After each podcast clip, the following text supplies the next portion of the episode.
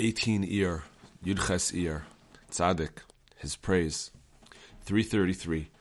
When Reb Nassan and Reb Naftali were first becoming close to the Rebbe, he said to them, Surely I've known you for quite some time already. It's just that for a long time we haven't seen each other face to face. But now, here we are, looking at each other. Editor's note.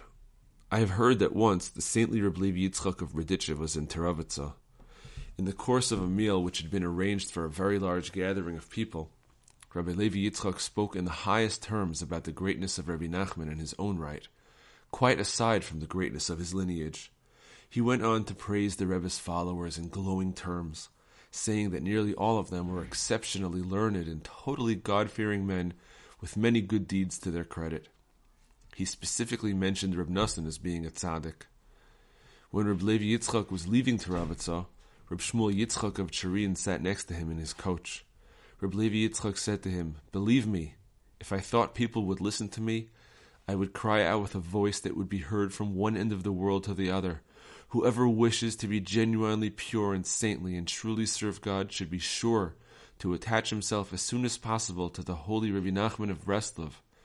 But I know full well that not only would they not listen to me, they would stir up the most intense opposition against me and I might be in danger of losing someone I might otherwise have influenced to repent.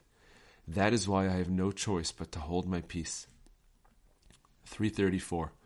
Once the Rebbe was speaking in praise of his followers, and he said that even if one of them should ever become confused and unsettled, God forbid, his faith in the Rebbe would still be undiminished.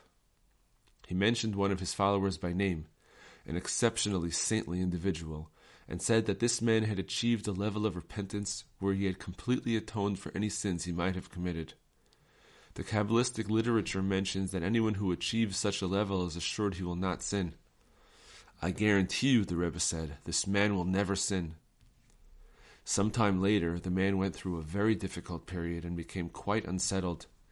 He suffered from a severe depression. He was brought to the Rebbe, and told him the main reason for his depression was the teaching of the rabbis that when a poor man is brought for his heavenly judgment and tries to excuse himself for having learned so little Torah on account of his poverty, they ask him if he was poorer than Hillel. In that case, there was no hope for the poor at all. He went on to say that his only consolation was that he was a follower of the Rebbe, and he knew that with the help of the Rebbe's great power he would be cleared when it came to his heavenly judgment.